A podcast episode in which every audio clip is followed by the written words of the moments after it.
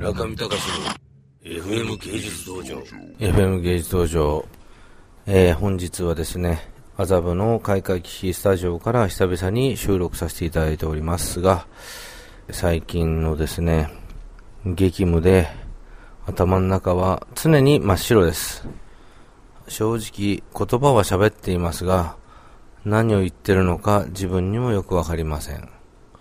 毎日メールを見てですねせわしなくそのメールに答えて、なんとかこう案件をこなしてですね、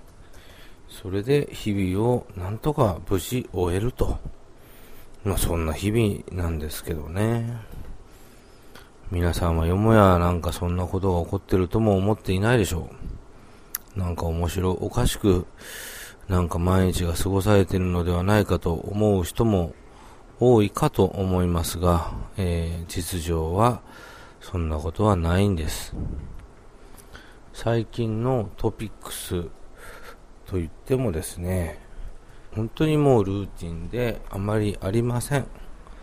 最近、まあ一つあ楽しかったなと思うのは、千宗奥さんという方が日本からいなくなるということで、そのパーティーのようなお茶会をやらせていただいたんですけど、その時に、えー、いろいろとお茶道具の件を教わりまして、それはなんとなく楽しかったかなと思います。今私の目の前には、高麗茶碗の図鑑がずらっと並んでおってですね、それと日本の当時っていう、えー、図鑑もビャッと並んでおってですね、なんかさながらこう、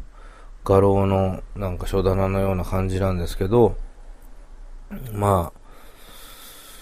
あ、ね人間っていうのはこう、生きてる間、いろんなものに興味を持っていろんなものにはまっていったりしますけど、一体何なんでしょうね。うーん。中見隆の FM 芸術道場。